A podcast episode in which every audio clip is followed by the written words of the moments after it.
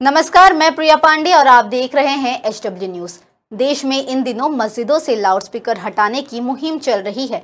BJP के नेता लगातार महाराष्ट्र और मुंबई में मस्जिदों से लाउडस्पीकर हटाने की मांग कर रहे हैं। इसी बीच बीजेपी के और प्रधानमंत्री नरेंद्र मोदी के पुराने सहयोगी प्रवीण तोगड़िया ने बीजेपी पर हमला किया है। उन्होंने बीजेपी नेताओं को यह हिदायत दी है कि महाराष्ट्र में ऐसी मांग करने से पहले जिन जिन राज्यों में उनकी सरकार है उन राज्यों में पहले मस्जिदों से लाउडस्पीकर हटाएँ।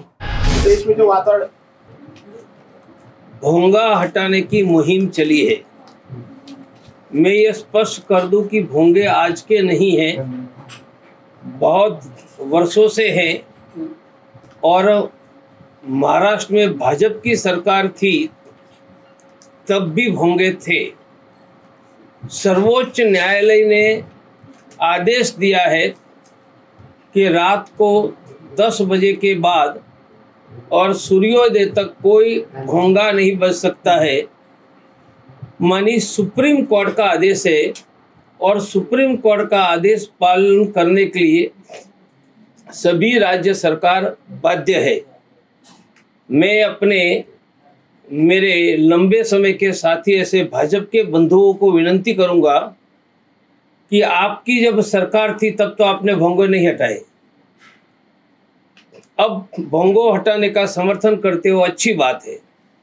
तब अच्छा काम नहीं किया, अब अच्छा काम करने की इच्छा हुई वह भी अच्छी बात है। पर तो सभी भाजपा के बंधुओं को कहूँगा कि सबसे पहले देश में जहाँ जहाँ भाजपा की सरकारें हैं वह राज्यों में विनंती करके भोंगे आप हटवा दीजिए। महाराष्ट्र में आंदोलन चालू रखिए। परंतु मध्य प्रदेश में भोंगा नहीं हटेगा। और महाराष्ट्र में आंदोलन करेंगे। गुजरात में भोंगे नहीं हटेंगे और महाराष्ट्र में आंदोलन करेंगे। भोंगे मानी लाउड स्पीकर देश के लोगों के लिए। यह तो उचित नहीं है।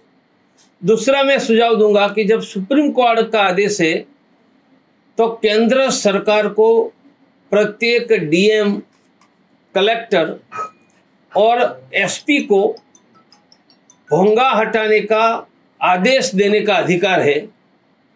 तो मेरे साथी और मैं नाम नहीं दूँगा। पर आजकल हिंदुत्व का थोड़ा मुझसे भी ज़्यादा कूद कर बात करते हैं तो मुझे आनंद आया कि पहले मैं अकेला करता था, अब सब करने लगे हैं।